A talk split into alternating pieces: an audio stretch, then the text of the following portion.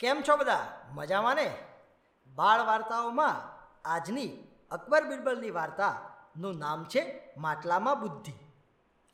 એક વખત અકબર રાજા પોતાના હાસ્ય રત્ન બિરબલ પર અત્યંત ગુસ્સે થયા અને આવેશમાં આવી જઈને તેમણે બિરબલને રાજ્ય છોડીને ચાલ્યા જવાનો આદેશ કર્યો.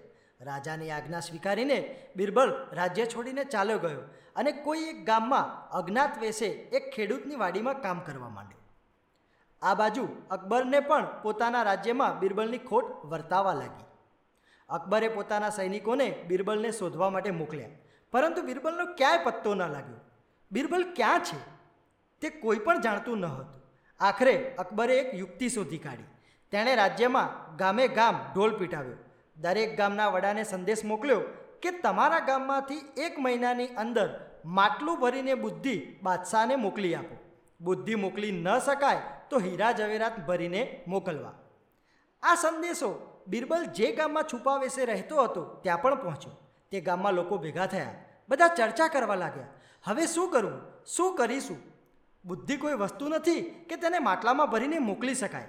વળી બુદ્ધિના સ્થાને આટલા બધા હીરા જવેરાત લાવવા ક્યાંથી? આ બધી વાત સાંભળીને બિરબલે કહ્યું, માટલું મને આપી દો.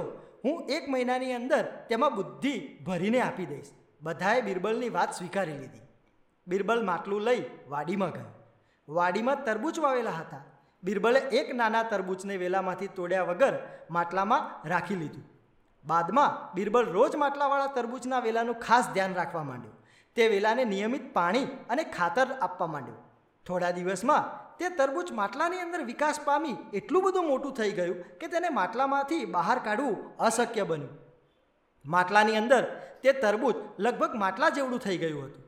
બિરબલે વેલામાંથી તરબૂચને કાપીને માટલા સાથે અલગ કરી લીધું. બાદમાં તે માટલાને તરબૂચ સાથે બાદશાહના દરબારમાં મોકલાવ્યું અને સંદેશો પણ મોકલ્યો કે માટલામાંથી બુદ્ધિને માટલું ફોડ્યા વગર અને બુદ્ધિને કાપ્યા વગર કાઢી અને માટલાને પાછું મોકલવું અકબર તરબૂચને માટલામાં જોઈને સમજી ગયા કે આ કામ ફક્ત બિરબલ જ કરી શકે.